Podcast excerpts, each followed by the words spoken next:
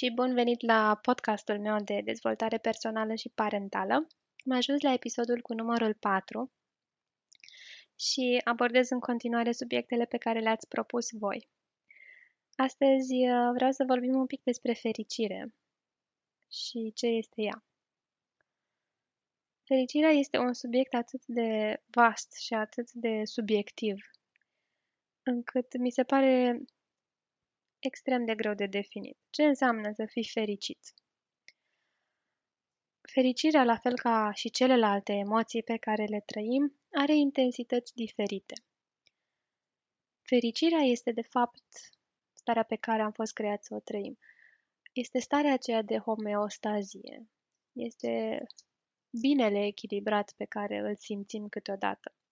Este starea în care nimic nu ne doare, nimic nu ne înfurie, nimic nu ne întristează și nimic nu ne îngrijorează. Este o stare de a fi, fericirea. Este starea către care tindem. Este starea pentru care simțim celelalte emoții.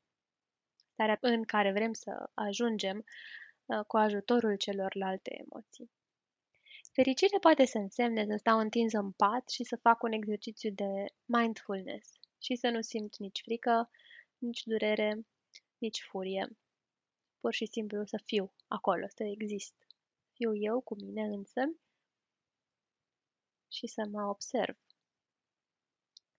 Fericirea însă înseamnă și să dansez într-un picior în fața casei pentru că tocmai am reușit ceva minunat pentru că tocmai uh, cineva drag mi-a spus că mă iubește. Pentru că a venit copilul mic de un an și mi-a aplicat o, o ventuză pe nas și eu acum dansez cu el de bucurie.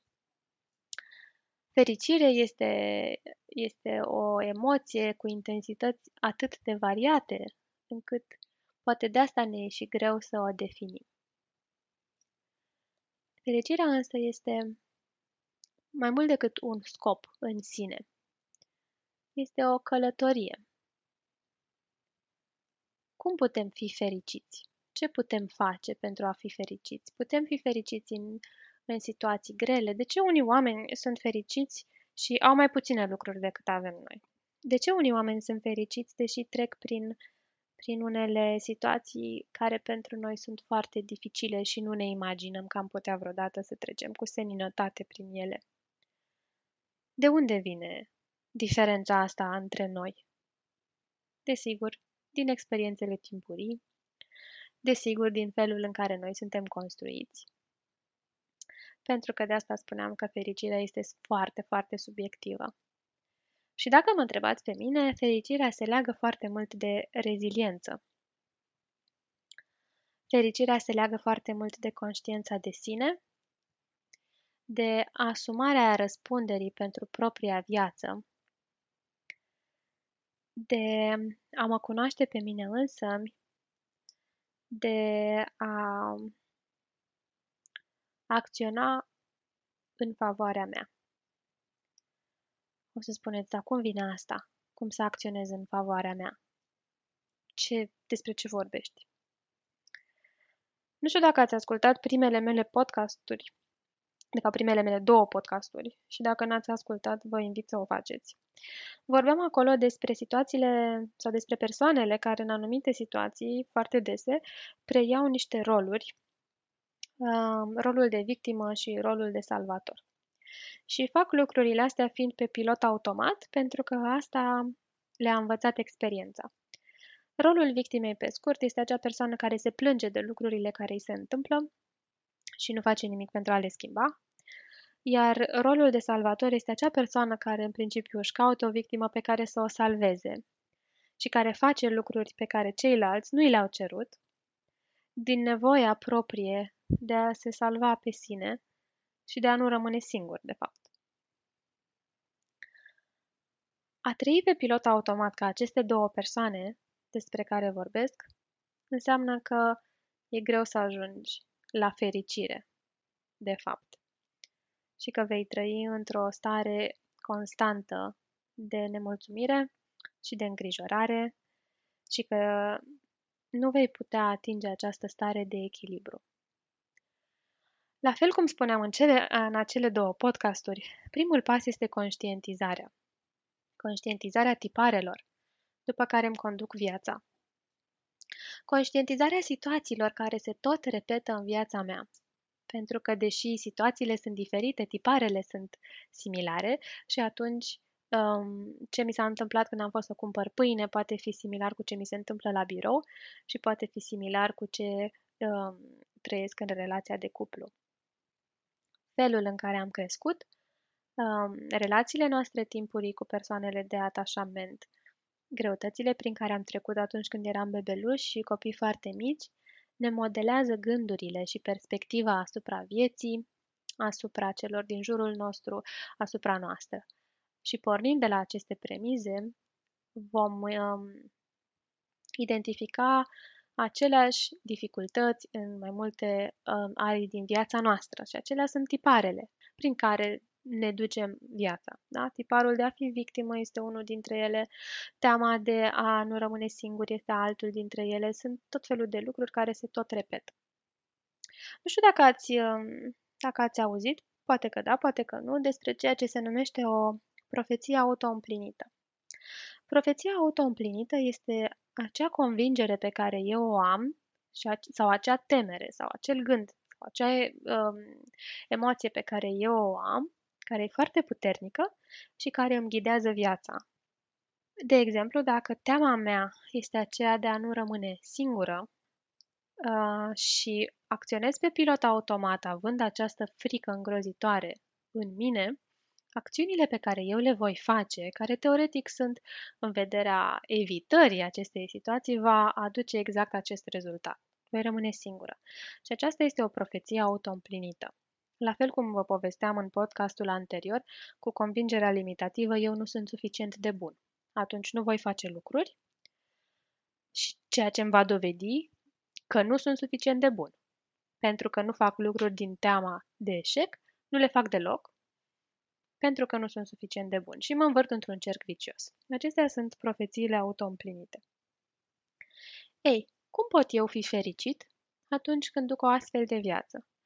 Pe pilot automat, conduse de tipare, de eșec, prin care tot trec, conduse de astfel de convingeri limitative, cum ar fi eu nu sunt suficient de bun, condusă de profeții pe care ni le împlinim singuri.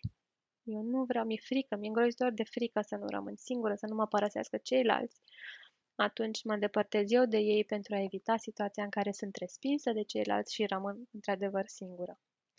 Nu putem fi fericiți. Drept urmare, primul pas pentru a fi fericit este conștientizarea acestor tipare. Al doilea pas este să identificăm exact problemele din viața noastră. Ce anume mă împiedică să fiu fericit? Ce, a, cum aș arăta eu dacă aș fi fericită? Păi ca să fiu fericită, um, am nevoie să am un, uh, un partener de viață care să mă respecte.